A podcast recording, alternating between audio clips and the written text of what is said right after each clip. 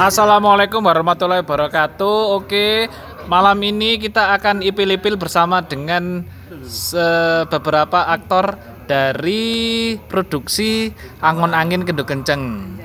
Bersama dengan sutradaranya juga yang saat ini sedang ke belakang pipis. Iya. Eh, saya juga bingung topiknya apa malam ini terserah saya saja ya saudara-saudara. Silakan didengarkan ataupun kalau merasa ini tidak berkualitas silakan dimatikan sekarang juga. Iya. Ya, kalau nekat terus silakan terus. Ya edisi kali ini bersama aktor aktor-aktor yang sudah mulai beranjak remaja. Iya. Ah, ah, ah, ah. nah ya dengan topik mungkin pikiran saya sekarang tidak tahu ya ini random sekali ini saudara-saudara. Jadi siap-siap juga ya dengan beberapa hal yang random. Setidaknya tentang kesenian karya dan hal-hal yang tidak akan pernah berakhir. Oke mungkin dengan sebelah saya juga saya saya mungkin pertanyaan pertama saya kenapa memutuskan untuk berkesenian bersusah payah dan apa yang membuat eh adik, apa yang membuat adik Ima ini bertahan dalam kesusah payahan itu? Ya silakan dijawab atau tidak tidak apa-apa. Dengan se sekarapnya Karena mulai dari dulu itu cekelan aku kesel. Dewe. Karena mulai dari dulu itu suka berkesenian mulai dari kecil. Makanya kalau berkesenian itu apa ya bawaannya bahagia gitu. Jadi ya diterusin. Meskipun dengan pulang yang jadwal yang menyusahkan dan memusingkan kalau senang sih Kepala. nggak menyusahkan. Terus? Ya merasa senang aja itu yang cengangan cengenges ini bisa menambahkan atau mengurangi apa sih dikurangi nama dulu nama Nama saya Dinda. Saya kenapa memutuskan untuk berkesenian? Soalnya dari dulu itu suka nari. Jadi kan itu termasuk kesenian. Terus ingin ingin mencari hal baru, ingin mencari hal baru dan kebetulan ketemu teater ini kan. Jadi ya pengen menggali aja. Terus kalau jadwal yang menyusahkan umur kata gali ya mencari hal baru, Oh, iya, iya. memulai hal baru. Terus kalau masalah jadwal yang menyusahkan itu udah konsekuensi. Kalau mau apa bersusah payah mencari yang diinginkan ya ada konse konsekuensinya. Udah itu menurut saya.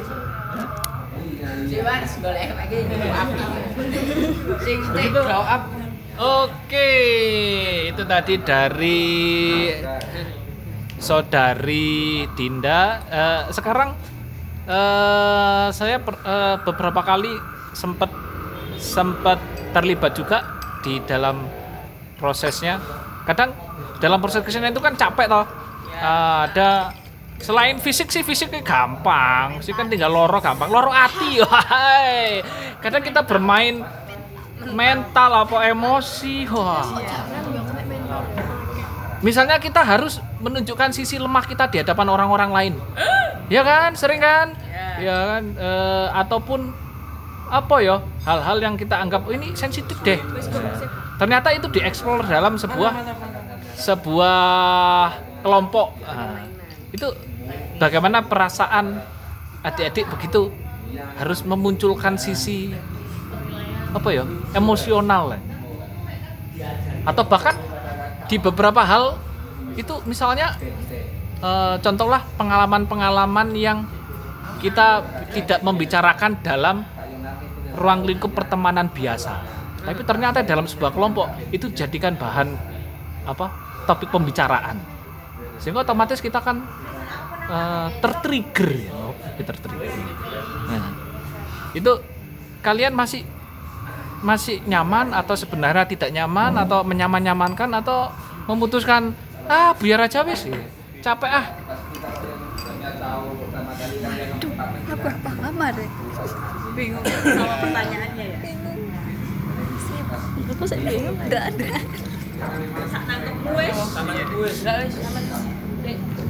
Iya sebenarnya kalau gitu oh ya perkenalkan nama saya Dinasti. Eh, dari pertanyaan yang tadi sebenarnya kayak ya memberikan tantangan. Memberikan tantangan soalnya kan kan jadi tahu gitu loh. Iya iya iya Eh, kira-kira hal-hal informasi-informasi sensitif atau berkaitan dengan diri kita atau keluarga atau teman atau hal-hal yang biasanya kita kita tidak nyaman diomongkan itu ternyata jadi tempat pembicaraan itu apa-apa atau tidak apa-apa Sebenarnya kalau misalnya ber- bertanya itu dengan tujuan yang baik ya nggak apa-apa. Tapi pasti kan ada emosionalnya juga itu wajar. Tapi kan sebagai Oh, itu wajar ya? Iya, tapi sebagai seorang aktor kan harus ditahan seperti itu. Eh, jeng jeng jeng jeng jeng. Aku ini bingung deh apa Iya, seperti itu. Iya, iya. jadi itu hal yang normal saja dalam sebuah Iya. Iya. Iya. Ada yang mau ditambahkan? Ini tuh yang sok sok sok mengeluarkan diri dari pertanyaan ya. Nama dulu. Nama dulu.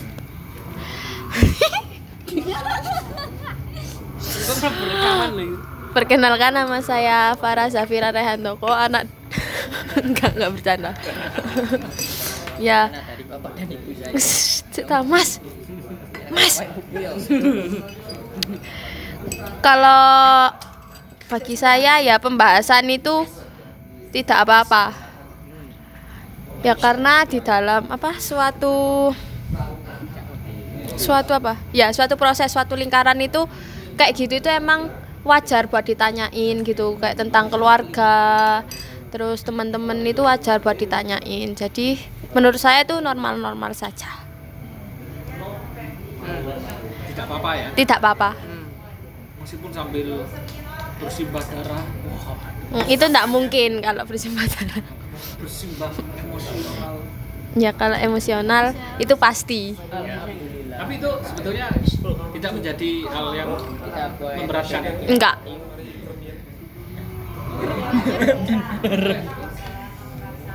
Oh, itu lu. Silakan. Enggak, enggak. Om dulu. Om dulu.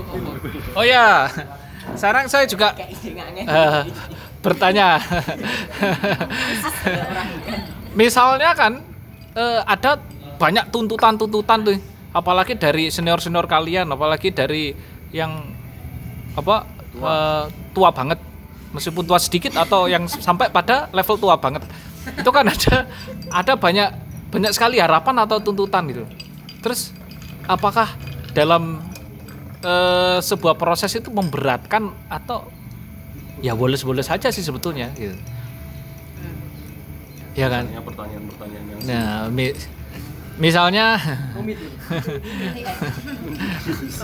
Nah, jadi jadi bagaimana sih apa Mas Mas Udin ya ini ya untuk menyikapi tentang apa target-target yang langsung aja ditempelkan pada kalian misalnya dengan dengan ala dengan alasan ataupun tidak dengan alasan dengan semena-mena misalnya gitu ya oh wis iki kudu iso ngene jongkir balik salto misalnya misalnya apakah eh, hal itu menjadi hal yang berat atau hal itu bagaimana Ah, permisi. Eh, sebelumnya nama saya Muhammad Syafiuddin Iqbal Maus ya. Dari SMA Negeri 10 Malang. Saya akan eh, menanggapi pertanyaan dari Om Siki tadi. Jadi bagaimana kita jika diberi tuntutan oleh para senior-senior kita? Nah, dalam sebuah proses itu tuntutan itu pastilah karena yang menilai itu juga orang lain. Untuk lebih baiknya kita main di panggung itu bagaimana? Yang menilai juga orang lain. Jadi kita mau nggak mau ya harus itu kita lakukan. Jadilah aktor yang ikhlas katanya lagi itu ah. Lah ini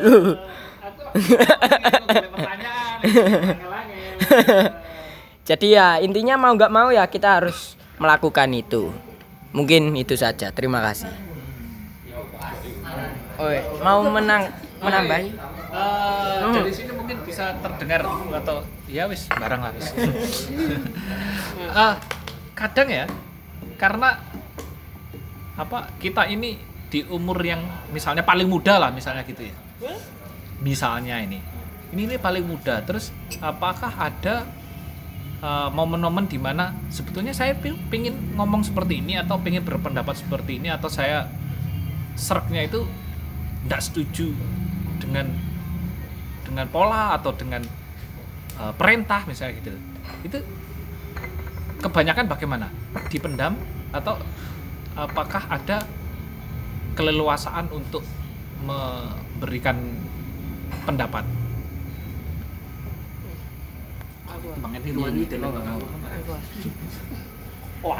Ya, saya Diandra mau menjawab pertanyaannya Om Sigit. Selaku katanya Pak Suta sih saya aktor yang paling muda di Kendo Kenceng. Eh, kalau dari saya sendiri, ya mungkin ya. oh ya dari umur, Ya, ya silakan. ya. Jadi kalau dari saya sendiri kalau hal-hal yang dipendam itu tidak ada, kebetulannya tidak ada. Tapi pernah ada sih pernah karena kita eh, saya eh, lebih tepatnya masih bertanya-tanya ini kenapa kok harus gini. Terus kadang kayak masih merasa banyak tuntutan saya tadi yang pertanyaan pertama.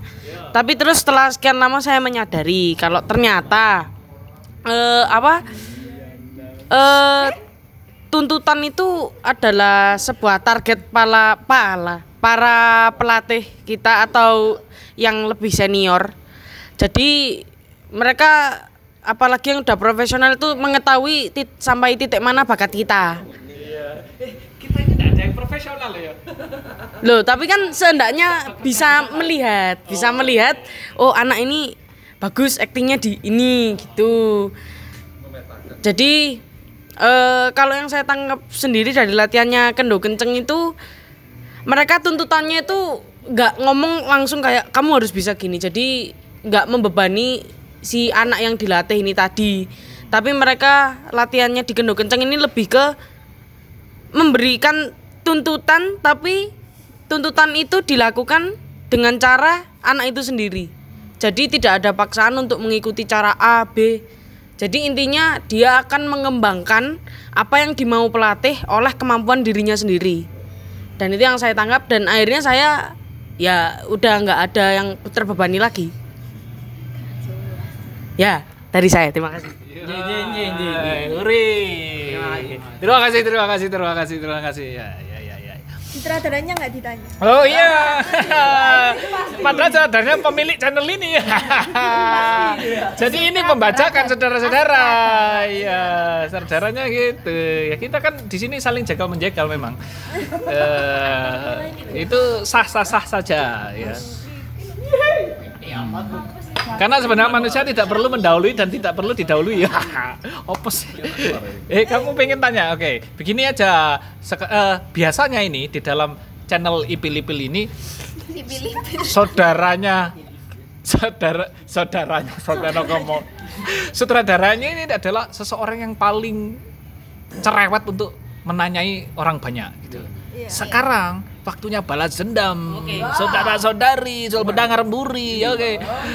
Ya, mari saya berikan di forum ini eh, untuk eh, satu persatu bertanya ataupun untuk menuduh boleh ataupun untuk iya. Iya. semuanya aja ya semua yang ingin silakan. Orangnya mumpung ada di sini dan pasti beliaunya nyengenges tok aja. Terus salah ke- kalian keselamatan kalian aman dengan saya gitu ya. Ya saya saya saya lindungi. Tenang tenang. Wong dia aja lo nebeng ya, katanya katanya apa? Kan begitu tidak kuasanya. Iya kan Ba- bahkan atas kehadirannya sendiri itu nebeng. Ya bayangkan ya. Oke ya ya silakan. Boleh bertanya boleh ngapain aja wes. Gitu boleh tentang ini, boleh tentang itu, weh sembarang lah. Ya, eh, ya mulai yang pertama tadi ngomong wes, Mbak Ima silakan. saya Ima mau bertanya ke sutradara. Eh, sebagai sutradara itu berat apa enggak sih? Terus apa ya? Mas An ini sutradaranya tap- apa ya? Gak cerewet tapi kayak ya apa ya? Diem tapi cuma lihat kayak ya apa ya? Apa sering mendem jadi sutradara sama anak-anak ini? Mendem? Ya, Ngombe kayak- apa? kayak kayak mendam ya. Aslinya mangkel tapi kayak kan kan kita guyon Ada- terus. Dia dia terlihat mangkel gitu. Iya, terlihat. iya, terlihat ekspresinya. Iya, terlihat seperti itu. Iya. Jadi ternyata kesabaran itu adalah sebuah kedok. Wah, terima kasih. Terima kasih. Ya, mumpungnya Mas Ani tuh nggak marah, soalnya apa marahnya orang sabar itu katanya menakutkan. Oh, enggak, itu hanya hanya anu, berita-berita isu. Oh, Mas main ngamuk malah lawak. hmm. Iya kan? Nah iya lah pas iku. Oh, pernah ngamuk orangnya. Ada rekamannya. Oke, mari kita berikan pada pemilik channel Epel-Epel Kapokon. Ya, terima kasih Mbak Ima atas pertanyaannya. Jadi, apakah berat menjadi sutradara? Itu memang awalnya berat. Karena kan ini saya baru pertama kali di Kendung Kenceng untuk menyutradarai di atas nama-nama raksasa-raksasa yang sudah ada di sana. Kayak ada iki, terus ada Pak Suta, ada Mas Indung, ini kan berat. Soalnya saya berjalan itu secara kosongan terus banyak usulan-usulan itu saya mengolahnya itu susah. Mengolahnya untuk yang diimplementasikan kepada kalian itu bagaimana itu saya gagap sekali di sana awal-awalnya kenapa kok seperti itu ternyata saya menyadari bahwa saya menginginkan ini adalah proses saya pada awalnya ya jadi saya usulnya Mas Sigit, usulnya Pak Suta siapa pun itu saya anggap sebagai gangguan untuk untuk membuat proses ini otentik milik saya. Itu tidak saya apa? Tidak tidak saya sadari ngono. Kalau saya orangnya seperti itu. Tapi di proses ini ternyata saya ada bibit-bibit itulah. Untung saya sadari ya. Nah, itu itu yang membuat berat itu ternyata karena saya menganggap proses ini milik saya tapi di tengah perjalanan saya mengganti mindset saya bahwa ini proses bersama ini masalah saya jadi sutradara kalian jadi aktor itu cuma perbedaan garis tangan saja sebenarnya jabatannya sama saja pentingnya karena saya garis tangannya beda dengan kalian akhirnya saya yang menyutradarai tapi kalau porsi kepentingannya atau kebermanfaatan dalam proses ini, menurut saya semuanya sama saja. Bahkan yang orang tua orang tua kalian yang khawatir itu perannya juga besar. Yang khawatir anaknya kok apa? Gak pulang-pulang kayak gitulah ya. Atau yang donasi itu menurut saya dengan saya yang menjadi sutradara itu perannya sama saja.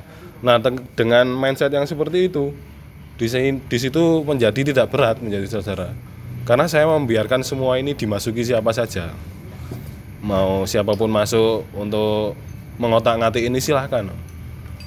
Memang keputusan akhirnya di saya tapi kayak misalnya pas Farah dianu oleh oh iki lah iki Farah iki ambek iki di oh Ima ya sorry sorry.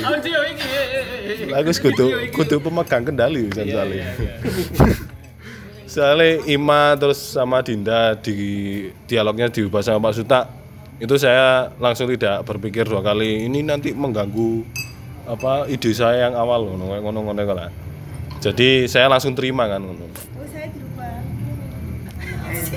terus si Ima usul usul adegan ke pas ngomong iya kebayang nggak sih kalau narator cuma nya bisa nyapu nyapu toh? Itu kan yang usul adegannya Ima sendiri itu saya biarkan.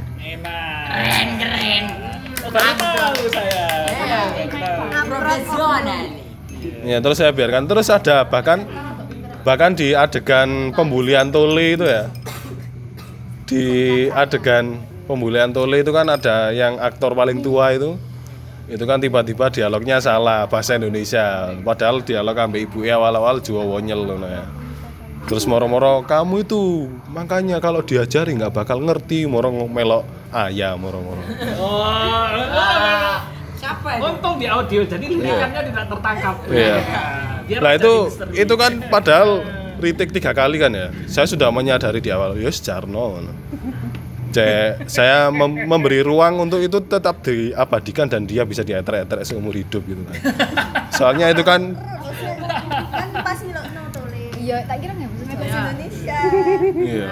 Kalian menyadari semua kan ya? Terus kalian diam saja juga. Oh iya, Loh, keren aku banget. nggak menyadari. ini baru kali ini Oh iya, iya. sama. Iya itu bahasa Indonesia. Saya pas ngerekam wong iki pengen ngono to. Tapi saya biarkan saja, soalnya ini direkam ini jejak di- digital yang tidak bisa dihapus kan. itu jadi alat bully seumur Iya, hidup. iya alat tulis seumur hidup ini. Iya, iya, iya, iya, iya. Soalnya kan umurnya tinggal.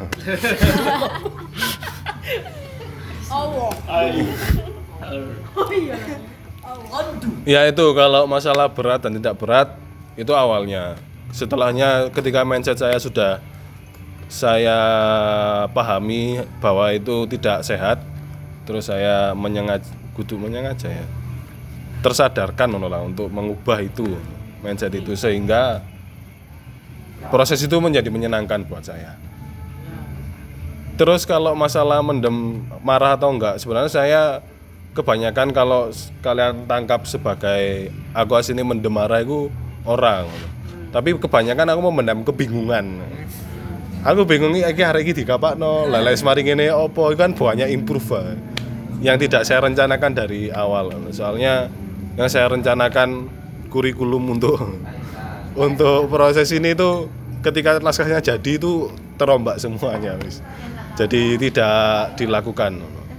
Aslinya aku pingin itu pas saya menyetujui untuk menjadi sutradara itu ya gak usah naskah, naskahnya bikin bareng-bareng. Tapi karena ada donasi, akhirnya naskah harus jadi. Sehingga bisa ada tawaran kepada calon donatur. Nah, akhirnya naskahnya mintanya prosesnya tidak seperti itu dan saya malah kebingungan kan. Iya, seperti itu. Iya, itulah jawaban dari sutradara kita. Baiklah, calon penanya kedua yang pura-pura megang-megang habis. Siapa tahu dia lagi mikir mau tanya apa, saudara-saudara. Baiklah, kita langsung sodorkan saja. Silakan Mbak Dinda. Jadi saya mau tanya, kan ini kalau bisa dibilang pengalaman baru buat kita jadi orang tua gitu. Apa awalnya Mas An itu nggak ragu-ragu milik kita buat jadi aktor orang tua? Itu yang pertama. Terus yang kedua, kan itu sempat sempat ada rombakan naskah. Terus itu apa juga nggak ragu bahkan apa kayak bayangin itu berhasil apa enggak di tengah-tengah latihan itu. Sudah pertanyaan saya seperti itu. Silahkan dijawab. Iya. Si tak cek kok moro gak kerekam. Oh, kerekam.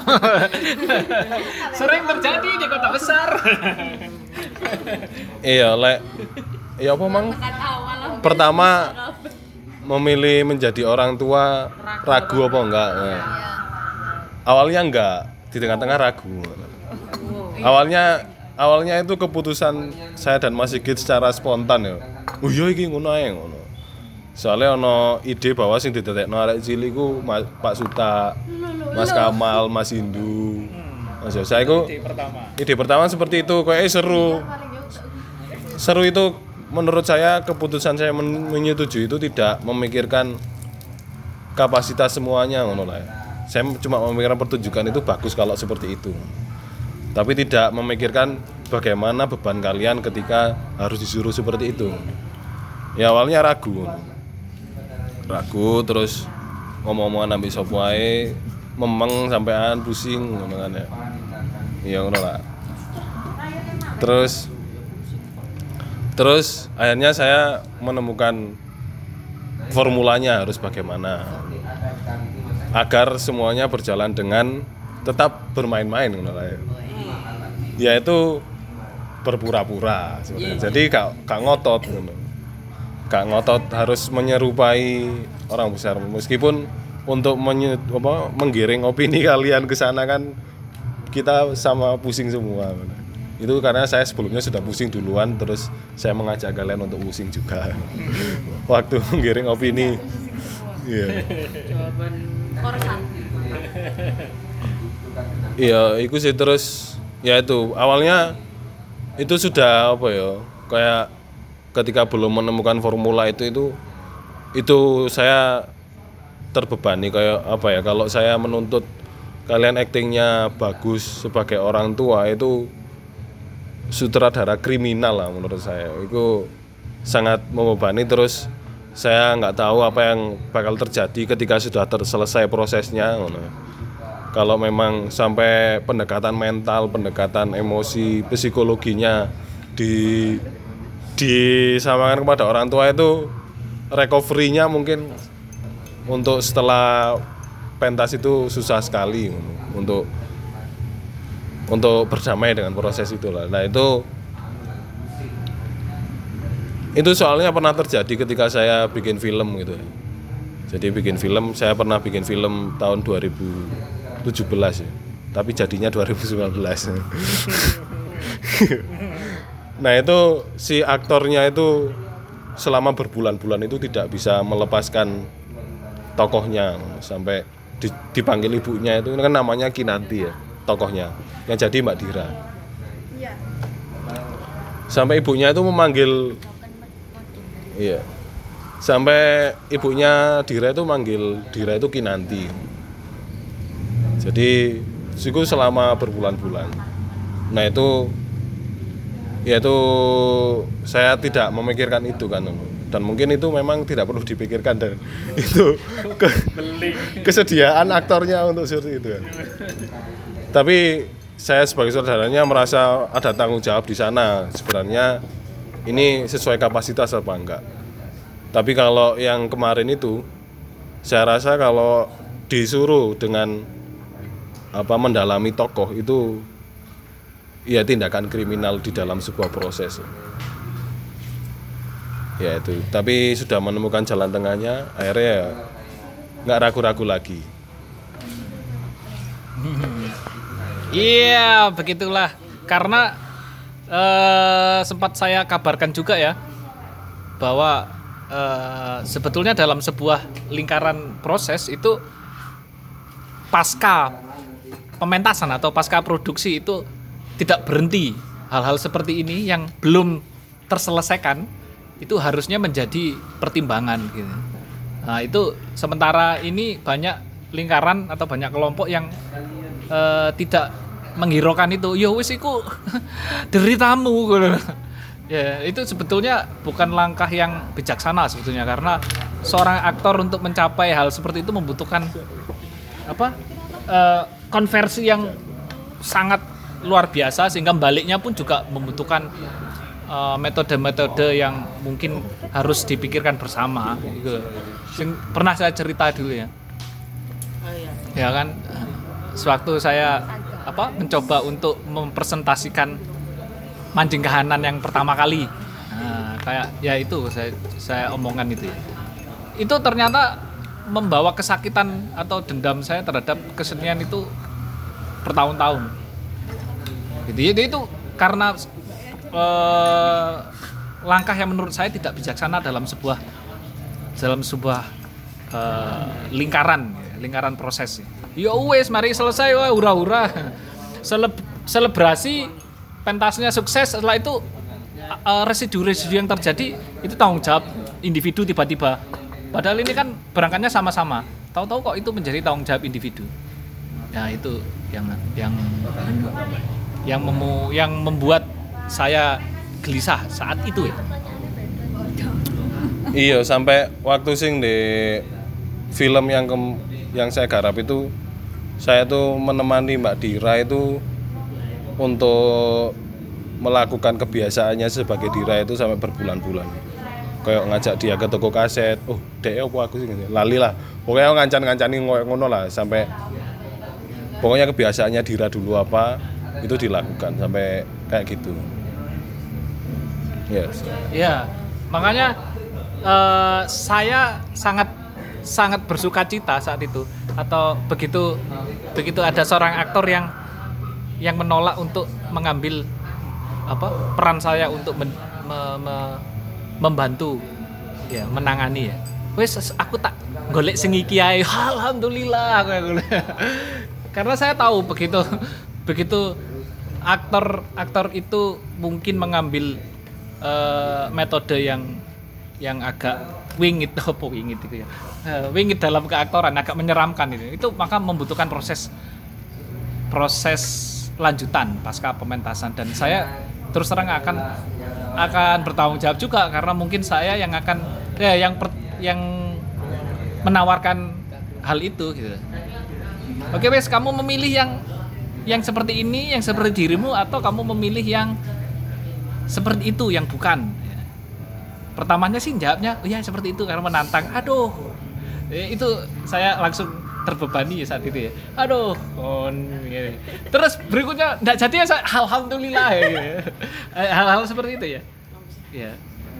Itu tidak apa-apa. Mungkin mungkin ya nanti eh, kalau ada proses lain dan itu membutuhkan eh, metode yang berbeda atau capaian berbeda maka eh, rekaman ini menjadi pengingat kita bersama ya. Bahwa pasca pementasan itu apa tidak boleh di di apa ya eh, diabaikan.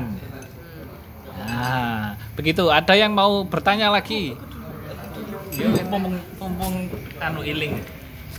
Eh, ya saya Diandra lagi mau bertanya ke Pak sutradaranya ada nggak sih setelah proses angun angin itu yang apa ya mengubah prinsip anda terhadap kehidupan. Jadi jadi apa ya misalnya ada sebuah pemikiran pertama kalau definisi A ini bla bla bla bla bla terus semenjak proses angon angin itu tiba-tiba jadi berubah. Oh ternyata yang selama ini ku definisikan menjadi berubah setelah berada di lingkaran ini itu ya itu pertanyaan saya. Terima kasih. Iya. Oh aduh tak mikir sih lagi.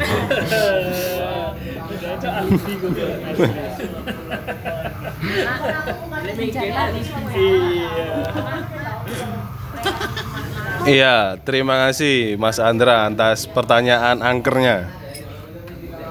Kalau prinsip saya yang berubah itu dari proses angon angin ini ya itu tadi yang sudah yang pertama yang sudah saya sebutkan tadi bahwa ternyata saya menyadari di dalam diri saya yang tidak saya sadari sebelumnya yaitu saya memiliki kecenderungan untuk tampil narsis lah ya. Narsis terus ya itu akhirnya tidak membiarkan orang-orang masuk.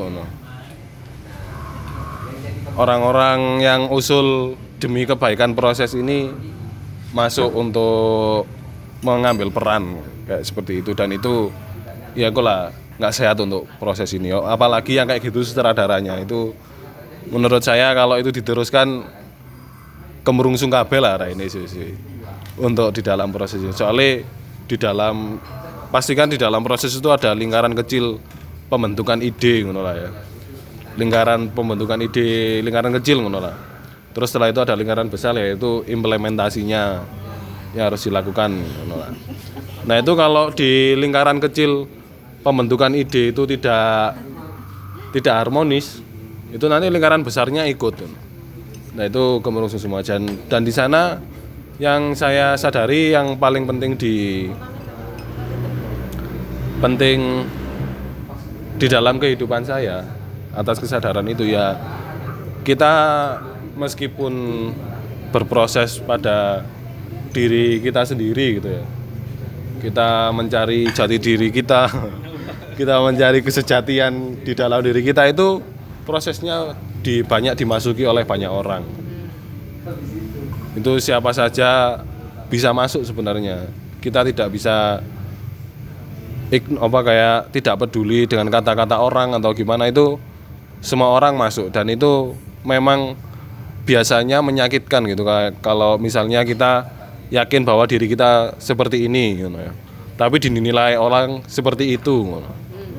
dengan argumennya itu memang menyakitkan gitu. tapi dengan kesadaran di proses ini bahwa proses untuk menyadarkan diri itu adalah proses kolaborasi banyak orang kayak misalnya mau menyadarkan tule gitu ya itu prosesnya harus diejek sama apa iki di diamui oleh Jainab terus di ilo no apa teman-temannya itu meskipun menyakitkan sebenarnya itu kolaborasi agung untuk menyadarkan satu orang ya.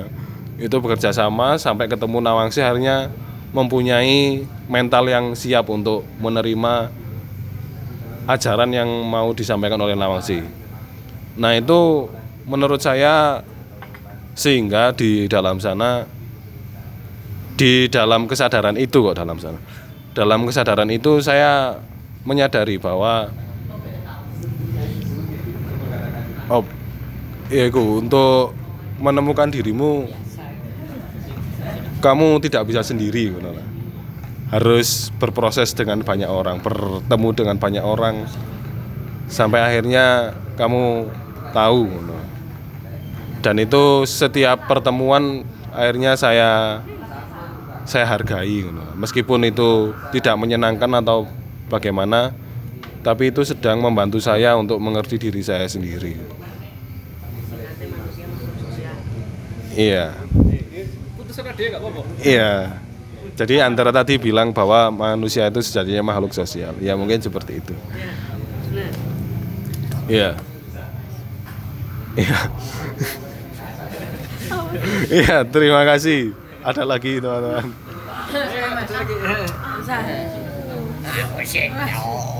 Bapak mari mas sampai aku ya. Aku dhisik. Oh, rebutan dong. Iya, lagi iki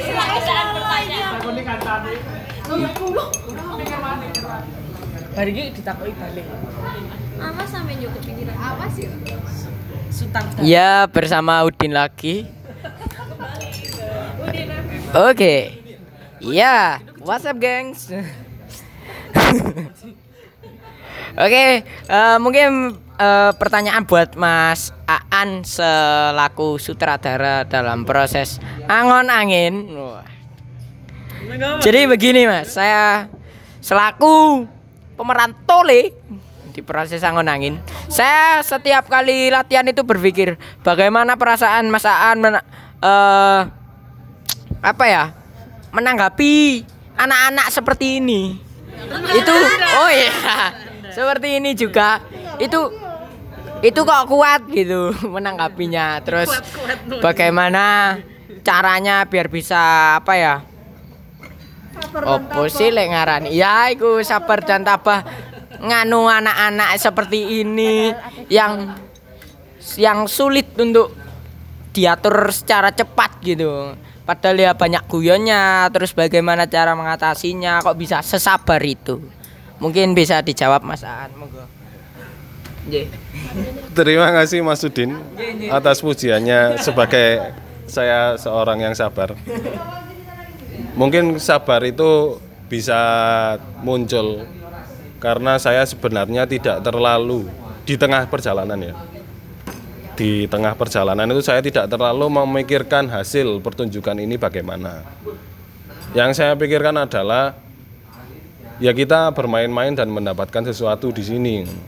Sehingga porsi sebagaimanapun yang diambil oleh siapa pun yang berperan di sana meskipun ada yang ikulah ada meskipun saya tidak memungkiri ada kayak gelo kenapa kok kenapa kok seperti ini kayak gitu tetap ada. Tapi yang paling utama yang paling kuat di dalam perasaan saya ya ini perayaan perayaan proses bersama. Kalian seikhlas apa pun menghadirkan diri kalian di sana ya sudah segitu.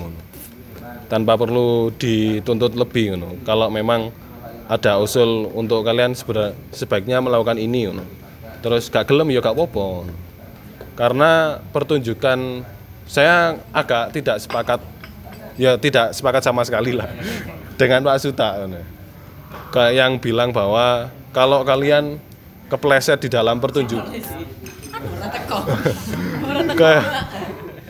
meskipun ada orangnya saya bilang gitu. Bahwa beliau pernah bilang di waktu di Uniga bahwa kalau kalian kepleset di dalam pertunjukan itu menyesalnya sampai tua gitu. Kalau saya sendiri tidak. Karena saya yang penting adalah kebersamaan dalam proses itu bukan hasil pertunjukannya. Kalaupun banyak yang meleset saya sangat berterima di sana. Dan itu kalau saya tidak berterima itu kayak taruhannya tidak sebesar kenikmatan atau kesenangan atau kebahagiaan melakukan proses bersama kalian. Mis, mis, misale moro ningsih apa ngomongnya Jawa ngono iku ya ya gak apa-apa. Ngomong Indonesia ngotot ya. Iya moro moro ono sing Indonesia awale Jawa ngono moro Indonesia padahal wis tuwek ngono iku ya gak apa-apa. Soalnya keplet Iki gorong meneh wis dibaleni ping telu. Iya. Soalnya keterpelesetan itu tidak seandainya saya kecewa itu tidak sebesar dengan kebahagiaan saya memegang kamera terus nyuting-nyuting kalian gitu lah. Meskipun secara apa ya proses pertunjukannya tidak ideal ngono ya. Mungkin kita belum siap kayak misalnya apa mendeli-mendeli. kayak misalnya ketika kita cut gitu ya mari syuting cut langsung lepas jadi aktor semua langsung jadi dinda jadi dinasti ngono-ngono kecuali yang di akhir meskipun dinasti wangel dikandani eh iki ngewang ini apa nawang sih cek metu ngono tapi dia tetap ngene ngene Iya. Ya. ya itu saya saya saya tetap apa ya tidak tidak menganggap dinasti melakukan sesuatu yang merusak apa pun dan tidak dan tidak menjadi masalah itu kewajaran dalam proses yang saya sangat nikmati sehingga menurut menurut saya saya tidak bukan seorang apa ya yang sabar tapi memang proses itu yang saya inginkan. Dan apa pun yang terjadi saya menerima karena saya tidak mempunyai agenda atau tujuan agar kalian mendapatkan apa mendapatkan apa. Itu peran kalian masing-masing. Dan saya gak ngotot kudunya kamu iku oleh iki. Ngono. di proses iki aku menyediakan iki kudu mau coba itu terserah kalian. Dan saya merasa tidak menyuguhkan apa-apa buat kalian. Jadi yo gak perlu kemerungsung kalau ada kepleset-keplesetnya. Ya seperti itu. Yes. Ya, silakan silakan. silakan saya Diajar saja dia diajar saja. Ya, saya dinasti ingin bertanya lagi. Kan selam, pertama kali berproses dengan Mas Aan sebagai sutradara. Itu kenapa setiap latihan saya kok merasa tidak pernah serius dalam proses. Tapi tapi ada ada pas waktu di Uniga itu ada pencapaiannya. Nah, tapi selama di yang di Sanggar, ini saya jujur saya masih belum belum mendapatkan apa pun. Kenapa kok Mas Aan menerapkan proses tidak seri apa ya? Bukan tidak serius sih. Menurut saya kayak kayak kurang serius gitu loh. Jadi kan ada, ad- se- kan ada yang biasanya biasanya kan apa ada yang sambil sambil apalan sambil kita praktek. Tapi Mas Aan kan reading dulu baru beberapa hari baru kita praktek. Itu terus habis itu ada pengalaman-pengalaman apa yang eh, ada pengalaman-pengalaman apa sem- selama berproses di Uniga apakah ada pengalaman yang mistis atau apa pun itu? Karena saya merasakan hal itu ya. Iya. Iya, iya, itu seru seru ya, senenganku kalau kalau itu. Makanya aku takut sama Mas Ani. Iya. Kenapa kok tidak serius? Sebenarnya itulah keseriusan saya yang maksimal ya. Jadi saya saya untuk apa ya ngotot proses ini harus dijalankan seperti ini misalnya ya dengan idealnya itu anak-anak harus acting seperti ini kayak gitu. Nah itu menurut saya kalau saya sendiri di dalam proses ini itu me- tidak melatih yang ada di yang berperan dalam proses itu untuk merdeka mau serius atau tidak. Jadi serius atau tidaknya itu pilihan masing-masing. Dan bu- de- dengan perkataan saya yang seperti ini bukan saya bukan berarti saya mengharapkan keseriusan gitu ya. Yang jelas saya cuma berharap bisa berproses bareng-bareng bersama kalian. Entah itu serius atau tidak serius karena kalian datang saja itu saya sudah senang. Yang membuat saya tidak senang itu saya karena saya sutradaranya saya harus melakukan sesuatu agar ini terjadi sesuatu agar terjadi proses itu saya harus berpikir itu itu yang saya tidak senang. Apalagi awal-awal yang saya masih mengharapkan autentik tapi sebenarnya saya tidak bisa autentik di sini itu susah susah sekali gitulah. Nah kalau kalau apa masalah dinasti tidak mendapatkan apa-apa waktu di Sanggar atau di Uniga itu menurut saya iya menurut saya menurut saya itu adalah jeda waktu yang perlu dinasti lalui untuk mengalami banyak pengalaman. Akhirnya mungkin ya teringat pada waktu di Sanggar. Oh saya dulu pernah seperti ini. Soalnya biasanya itu memang ya nggak biasanya selalu ya. Ilmu itu selalu datang telat. Saya misalnya ngajari kamu ya. Oh ya paham. Ya mek paham toh tapi untuk kamu menjadikan itu sebagai laku hidupmu kamu harus mengalami pengalaman banyak sekali sehingga oh kita maksudnya. Padahal biar wis paham tapi saya baru kayak ngono.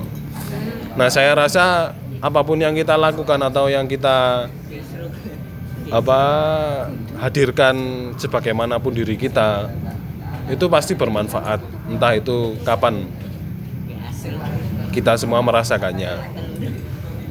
Nah kalau di Uniga kalau di Uniga pengalaman apa yang saya rasakan itu tidak ada yang mistis tapi ada pengalaman yang menarik buat saya karena kan saya waktu nulis itu banyak gelambiarnya waktu nulis naskahnya itu banyak saya itu tidak saya itu lepas dan menulis begitu saja gitu lah kayak yang sudah saya ceritakan saya mendengarkan lagu ternyata lagunya ternyata albumnya sudah habis sangat lama ngono. Terus baru sadar ternyata saya dari tadi tidak sudah tidak mendengarkan lagu ngono kan ya. Terus saya baca lagi loh kok mau tadi ini ini ngono tulisannya nah itu ternyata di dalam alam bawah sadar saya itu menuliskan cerita hidup saya sebenarnya di dalam naskah itu. Itu saya banget ngono lah. cuma bapak ibu saya itu saya taruh di Jainab saya taruh di Ningsih, saya taruh di apa ini? saya taruh di Dinda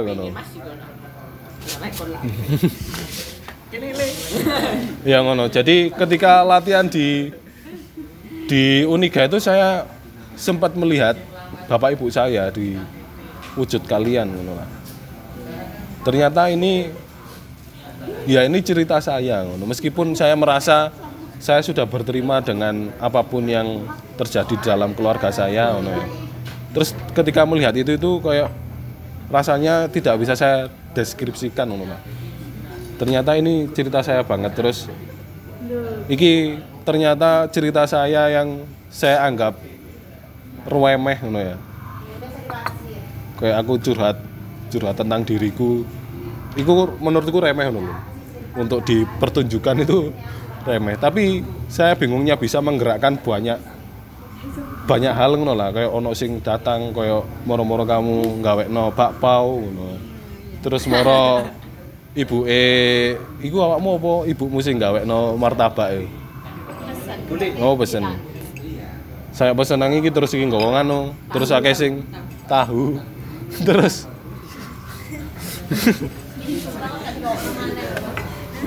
Terus ono sing donasi seperti itu membuat saya bingung ngono lah. Iki lapo wong-wong iki mendukung untuk ceritaku dipertunjukkan ngono lah nah itu kalau saya sendiri kan apa saya sendiri menganggap cerita ini cerita saya. Mungkin dari kalian ada yang menganggap ini ada porsi yang menurut kalian-kalian banget itu kan masing-masing ya. Tapi kalau dari diri saya sendiri saya baru menyadari waktu di Uniga itu bahwa bahkan dialog-dialognya itu juga dialognya orang tua saya. Kayak orang tua apa Jainab apa nyeneni Agus itu dialognya bapak saya ke saya waktu saya SD iya teguh. Waktu saya SD jadi saya SD memang orangnya lowomot jadi ngelihat TV ngelihat TV sambil makan itu makanya saya tinggal terus saya gini toh. Saya juga seperti itu. terus waktu mandi itu juga lowomot terus sama terus sama ayah saya itu di elok ngene ngono. An engko lek adus kerane gak usah ditakoki awakmu gelem diurupno apa enggak? Cebuke gelem mbok jupuk apa enggak? Banyune. Lah iku itu dialognya ayah saya dan dan saya baru sadar saya baru sadar waktu di Uniga itu. Dan itu banyak orang tua orang tua itu yang dialognya orang tua saya. Kayak misalnya Ningsi ngomong Om Nasrur. Itu om saya ternyata. Memang om saya om saya yang yang mempunyai VW mempunyai Alphard itu om saya. Dan itu memang dokter spesialis bedah. Dan itu pernah didialogkan oleh ibu saya. Engkau mben lek awakmu apa? Mosok gak kepingin kayak Om Nasrul. Gak pingin kayak Om Nasrul dhek duwe VW mobilnya gonta-ganti Fortuner kayak ngono iku. Dialognya ibu saya. Dan itu ternyata bapak ibu saya itu secara secara egois ya saya pecah menjadi empat orang ini yang akhirnya ya itu saya pecah sifat-sifatnya nah kalau Nawangsi Tuli dan Marto Cikra itu ternyata adalah proses saya untuk bisa menerima perilaku yang tidak saya senangi terhadap pendidikan orang tua saya kepada saya. Iku lho om goleki ate di antem. Wah, Eh, Kok iso? Aku tekan mau sini. iklan iklan. Iya, kayak kayak pas santai. Aku aku pengen tahu. Pasangan iku pengen curhat. Aku pengen Iya. tahu. Ayo ayo. ayo. Iya. Mas. apa? Ayo lanjutkan. Iya. Nah, masalah apa? Tole, Marto Cikra dan Nawangsi itu ternyata adalah kalau dari saya pikir-pikir lagi itu cara saya berdamai dengan pendidikan orang tua saya yang tidak saya senangi. gitu kan. Saya tuh dari kecil sampai kuliah itu kemarahan tok yang saya punya terhadap keluarga saya itu. Ya banyak yang tidak apa saya tidak disetujui ini disetujui ini harusnya ini harus saya harus mengikuti orang tua saya kayak gitu ya. Nah itu ternyata jalan perdamaiannya itu saya bertemu dengan Nawangsi dalam diri saya sendiri gitu. kayak yo apa kebaikan itu ternyata yang paling utama itu bukan kebaikan yang diberikan kepada orang lain tapi baik pada diri sendiri. Nah, baik dari apa kepada diri sendiri itu. Itu bisa membuat kalian kalau saya sendiri ya bisa membuat saya diri saya sendiri itu kayak mencintai diri saya sendiri ngono. bahwa bahwa kamu memang melakukan banyak kesalahan ngono. kamu memang orang yang tidak sempurna dan kamu banyak mengecewakan orang tuamu tapi gak popo aku tetap sayang ngambil awakmu. Iku ngomong nang awakku dewe Jadi aku sayang ngambil kamu. Nah itu. Ternyata ya itu ternyata.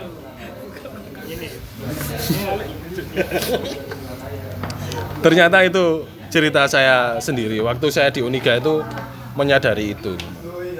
Jadi saya sampai waktu hari H itu kan saya datang jam 9 itu duduk di duduk di panggung duduk lama sambil memikirkan itu iki ternyata ceritaku terus banyak sekali yang mendukung iki lapo ngono-ngono iku lah.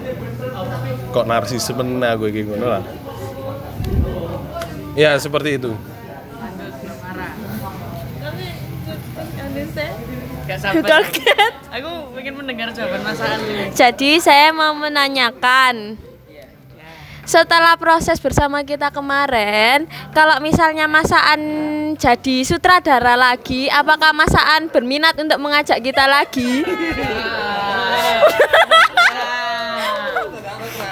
ya. Kalau itu saya sangat menerima tawaran itu.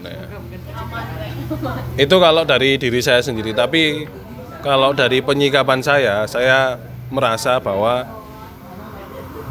saya hanya mengambil suguhan yang disediakan kepada saya. Kalau suguhan itu nggak ada, saya nggak memaksa. Soalnya kan mungkin Juni ini bukan saya yang menyutradarai, pastilah. nah itu entah kalian terlibat atau enggak, tapi di bulan Juni ini ada proses nih Gondo Kenceng. Tapi kalau dari diri saya pribadi, saya mau-mau saja dan memang menginginkan menginginkan hal itu terjadi. Iya.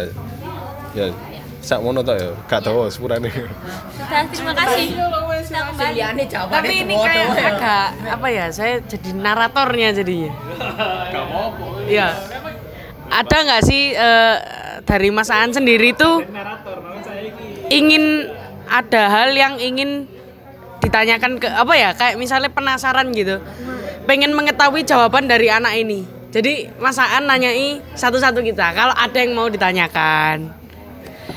Ya nek pasangan jelas ono. Iya. Maksudnya ono sing dikepoi Mas Aan dari kita. Kalau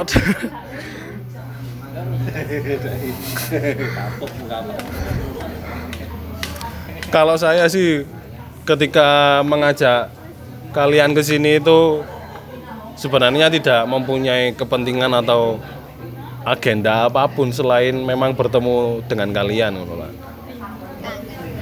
Iya. Iya kangen ngono lah. Nah, kalau apa pertanyaan-pertanyaan itu saya cuma apa ya pertanyaannya? Sebenarnya tidak terikat dengan proses iki sih, Guru, tapi saya cuma cuma ingin menanyakan ngono lah ya. Iki wis wis aku nak nakoki siji. Tapi pertanyaannya masih siji kayak kabeh. Dari dari pengalaman hidup kalian ya sampai sekarang. Menurutmu faktor atau bahan bakar ya? Bahan bakar atau faktor yang membuat orang bisa berbuat baik itu apa sebenarnya? Arah. Ya, ya, paham, paham. Dan ini ada potensi penggiringan opini ya. Jadi sudah sudah saya sudah sudah saya tapi saya berusaha untuk menahan itu hal itu terjadi. Soalnya itu kebebasan kalian untuk mengalami hal itu sendiri. Tapi mungkin saya nanti bercerita, bukan penggiringan opini, tapi bercerita kalau saya apa. Jadi ini saya bertanya untuk saya bisa bercerita. Aku gorong iso. Silakan Mbak Dinasti. Astagfirullahaladzim. Jadi ini pertanyaannya nggak ada standar benar atau salahnya bagaimana atau jawaban yang baik seperti apa ngono. Faktor apa ya? Faktor atau bahan bakar utama untuk seseorang itu bisa berbuat baik itu. Ini kenapa kok Apa sing sampean semangat pengen berbuat baik terus? Karena eh, kalau saya dapat pelajaran dari ibu saya ke salah iki malah bingung lek jawab menengo Eh, jadi eh, ibu saya pernah bilang apa laku apa lakukanlah hidupmu untuk ibadah. Jadi apa yang kamu lakukan itu tujuannya untuk ibadah. Jadi kalau misalnya laku, melakukan itu karena ibadah otomatis kan ada munculnya kebaikan. Hmm, itu menurut saya seperti itu.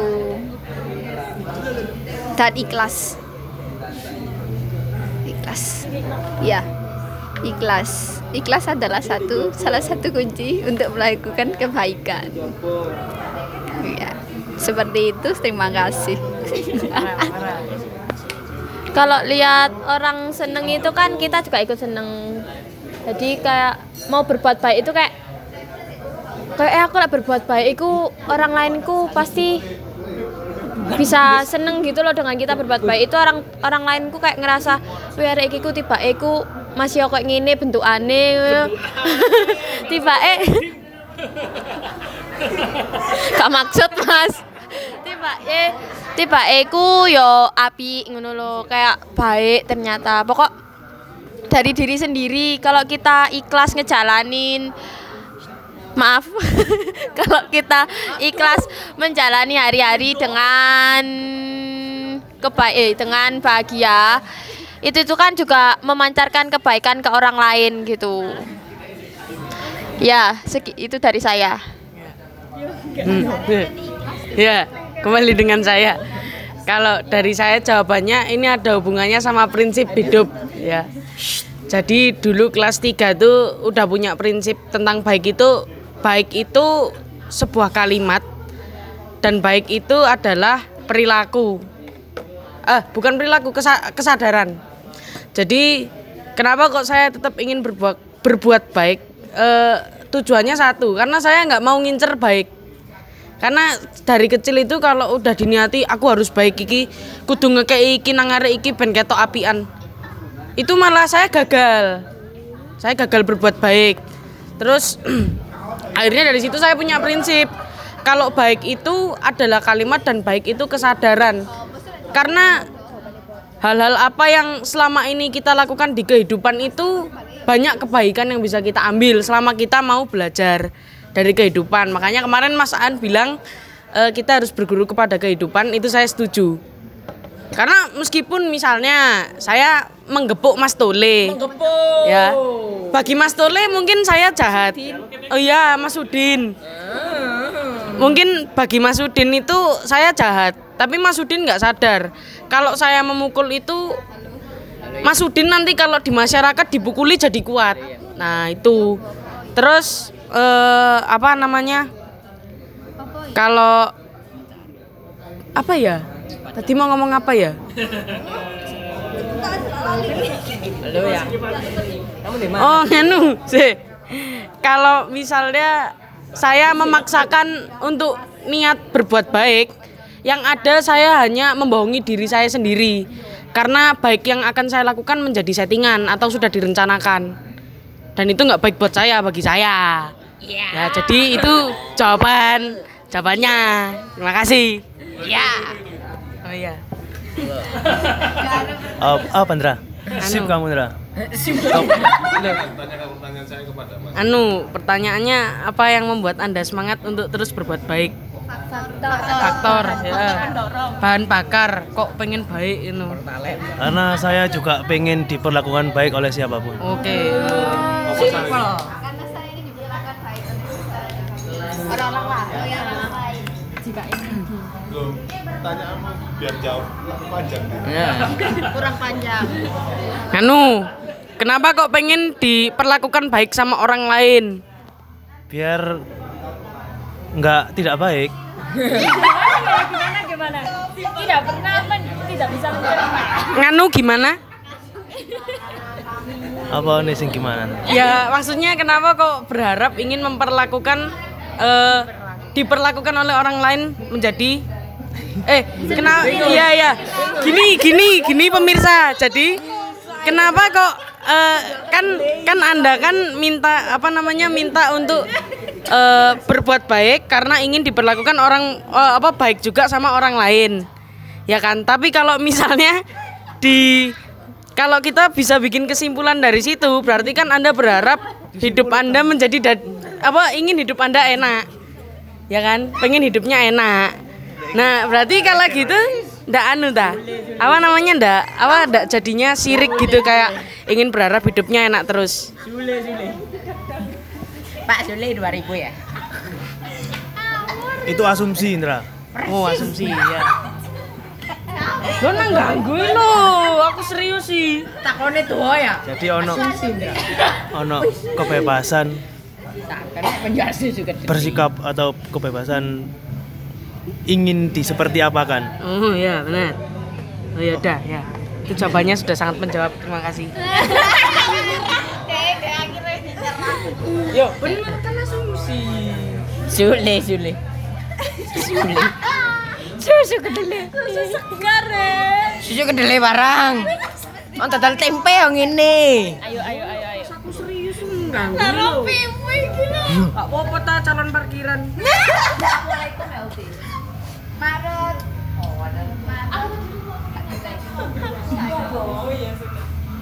Oh ya. Jadi gini. Eh faktor pendorong ya. Mengapa saya ingin selalu berbuat baik? Karena duar. Karena berbuat baik itu salah satu kewajiban ya. Jadi gak mungkin lah saya ingin berbuat jahat. Jadi ya harus berusaha. iya, Cek. ya, jadi harus selalu berusaha berbuat baik. Dalam diri saya meskipun berbuat baik itu eh, menurut saya susah untuk dilakukan karena bukan saya sendiri yang menilai, orang lain yang menilai. Walaupun itu susah dilakukan ya harus dilakukan karena berbuat baik itu menurut saya kewajiban. Ya begitu saja mungkin. Sule. Susu Sule, Sule. Kalau menurut saya faktor yang mendorong saya apa berbuat kebaikan itu diri sendiri. Soalnya untuk apa berbuat baik kalau dari orang lain, suruhan orang lain, terus kayak dibujuk orang lain, itu nggak akan kayak nggak akan berarti kayak percuma itu sama aja kayak orang lain yang berbuat baik bukan kitanya. Jadi itu faktor yang mendorong itu diri sendiri sebenarnya. Kalau kita mau berbuat baik ya silakan, tapi kalau terpaksa mendingan jangan. Untuk apa? Untuk apa?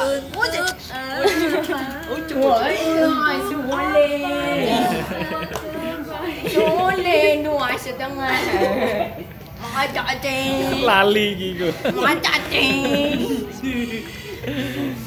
Menurut saya faktor kebaikan itu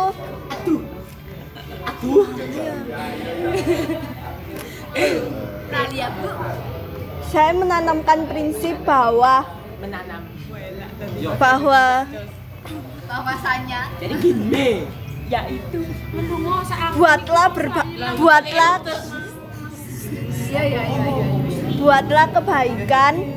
Nanti bisa banyak-banyak mungkin nanti bakal ada balasannya. Pahalanya walau itu balasannya bukan dari orang itu yang kita beri kebaikan tapi nanti bakal balasannya dari orang lain bisa dari siapa pun bisa gitu. Jadi menurut saya saya itu berbuat baik aja semampunya saya. Jadi saya tidak memaksa kebaikan itu gimana tapi saya berbuat apa ya semampunya saya nanti bakal ada orang kita bakal ada apa ya kita memerlukan kebaikan gitu loh ya itu dari orang lain jadi kayak timbal balik udah Pertanyaan terakhir. orang harus jawab. Aku bisa nih. Iya, padahal saya kan membawa acara. Iya kan? Iya. Ipil ipil. Wis mari kabeh. Ya, terima kasih. Anu. Apa yo? Hai, adalah pertanyaan yang Ah, harus segera saya jawab ya ini ya. Oke, mungkin eh, ini versi saya bahwa eh, saya kepingin berbuat baik itu karena hal i- hal itu yang yang terbaik bagi saya. Jadi saya akan menjadi diri saya yang paling alamiah begitu saya berbuat baik. Saya akan menemui diri saya eh, diri saya yang paling apa ya paling murni ya. Begitu saya melakukan kebaikan. Begitu saya berbuat jahat maka saya akan bertemu dengan banyak lapisan-lapisan yang nantinya saya tidak kenal siapa sih saya. Maka dengan perbuatan apa baik itu menurut saya saya akan semakin mudah untuk bertemu dengan diri saya atau memahami diri saya. Mungkin mungkin begitulah. Versi versi saya ya. Dengan jawaban yang saya pikirkan sesingkat singkatnya. Ya pokoknya intinya eh, dengan ber- berbuat baik maka saya akan menjadi akan menemui ya dengan dengan dengan perbuatan itu akan menemui versi diri saya yang terbaik dan ter apa ya termurni lah mungkin begitu Eh, silakan mas yang ini kenapa sih anda gelisah sekali hidup anda juga gelisah Ya. Apa man pertanyaannya? Alah, aku mikir itu alibi aja pertanyaan itu. Alasan? Alasan. Apa apa? Ayo, sebenarnya bang anak X silakan. Ini ini kulan. Muatan.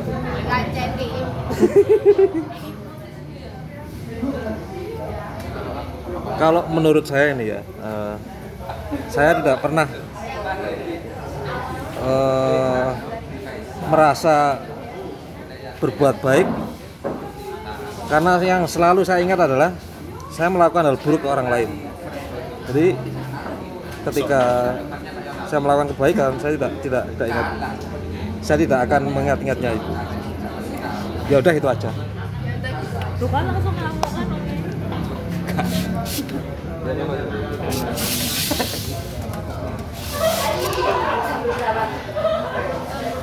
Aku kudu bisa nah. Begitu tiba giliran ada. Tiba aku ya gak ngerti jawabannya. Ya iya. Wes pokoknya intinya eh saya hanya berbuat sesuatu yang menurut saya itu baik. Ya apa ya, maksudnya eh, nggak tahu apa apakah faktor yang mendorong atau apakah yang menjadi bahan bakar. Tapi menurutku dari setiap orang yang hidup di dunia itu pasti akan selalu berusaha untuk berbuat baik. Dan ya urusan orang lain ketika mau menanggapi atau me- menangkap sinyal yang diberikan itu seperti apa. Jadi menurut saya eh, kita itu selalu selalu hidup dan selalu akan berusaha untuk berbuat baik. Jadi yo bahan bakar yo yo koyo ono deh dindi wake. Gak ngerti kok apa iso dari orang lain, bisa dari diri sendiri, bisa jadi dari pengalaman, bisa jadi dari halal di sekitar kita sing kita nggak tahu itu apa pokoknya menurutku semua orang itu pasti ingin berbuat baik wes ngono ae wes aku gak ngerti iya wes ngono wes jangan lupa beli tahu iya saya nggak tahu Apakah jawabannya memuaskan? Tahunan. Loh, semuanya memuaskan. Tapi yang jelaskan semua orang punya jawabannya sendiri-sendiri. Ya.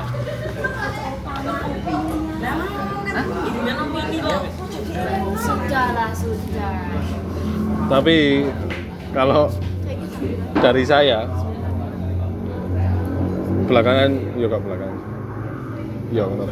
Jadi kalau menurut saya itu kebaikan itu adalah output dari kondisi batin kita.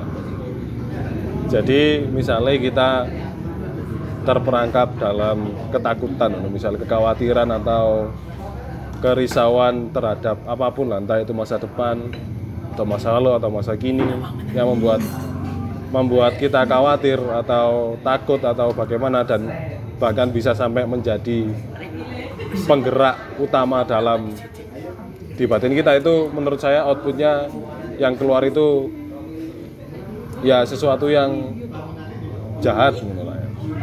misalnya tapi kalau kondisi batin kita itu berlandaskan cinta misalnya ya. soalnya menurut saya cinta itu bukan cinta itu bukan sesuatu yang kita lakukan atau kita ekspresikan atau kita bicarakan atau kita diskusikan. Tapi cinta adalah menurut saya ya cinta adalah sesuatu yang kita menjadi cinta itu sendiri. Misalnya ya kita itu cintanya jadi kita outputnya apa yang jadi cinta itu bukan bukan sesuatu yang kita lakukan atau kita ekspresikan. Tapi kalau kita sudah menjadi cinta yang kita lakukan adalah memaafkan mem- berbuat kebaikan mengerti terus membagi terus me, ya mem- memahami tanpa syarat kayak ngono-ngono itu. Jadi menurut saya bahan bakarnya itu itu. Dan kebanyakan ekspresi seperti itu tidak tidak diungkapkan melalui bahasa verbal. Kayak misalnya kayak misalnya Nawangsih ngomong ketulis seperti itu dia tidak tidak apa ya ngomong no masalah cinta tapi apa tapi sebenarnya yang utama yang ditanamkan kepada Tuli adalah itu. Bahwa si Tuli suatu saat menurut saya ya ini ya suatu saat menjadikan dirinya sendiri itu cinta itu sendiri sehingga outputnya ya kebaikan. Jadi kebaikan itu bukan penilaian kamu baik atau tidak tapi outputnya output hasil dari kondisi batin kita.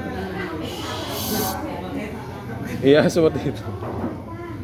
Tapi itu dari saya dan itu sangat boleh apa ya ditolak atau apa kita punya jawaban itu masing-masing iya ini silakan dikembalikan Pertanyaan terakhir. Astagfirullah. Lu nggak boleh. Taruh dinastinya. Iya ta. Masakan lu Kita nggak kafe. Enggak, enggak. Iki pertanyaan agak serius. Jadi selama masaan menjadi pengembara bagi hidup Anda sendiri dan berkelana pasti banyak pengalaman kan selama melakukan pengembaraan dalam hidup Anda sendiri. Pasti ada hal yang masih bingung atau ditanyakan kepada diri sendiri. Itu sempat terjawab gak di lingkaran angon angin?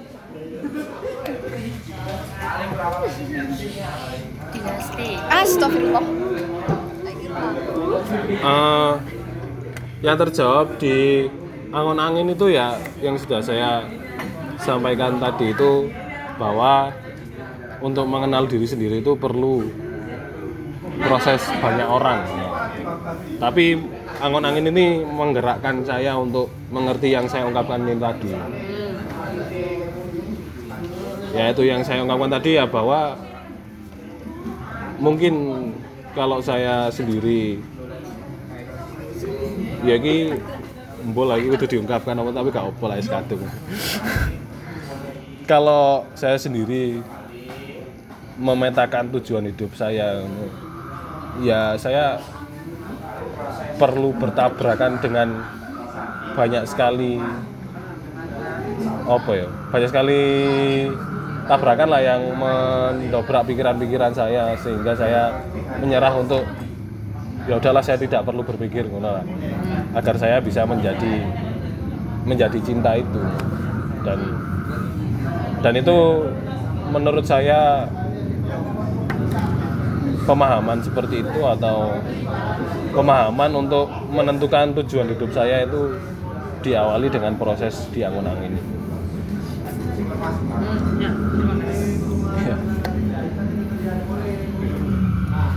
Ya, terima kasih saudara-saudara karena saya selalu mengikuti gerak semesta saja dan ternyata dari yang terakhir tadi bilang ini adalah pertanyaan terakhir ya.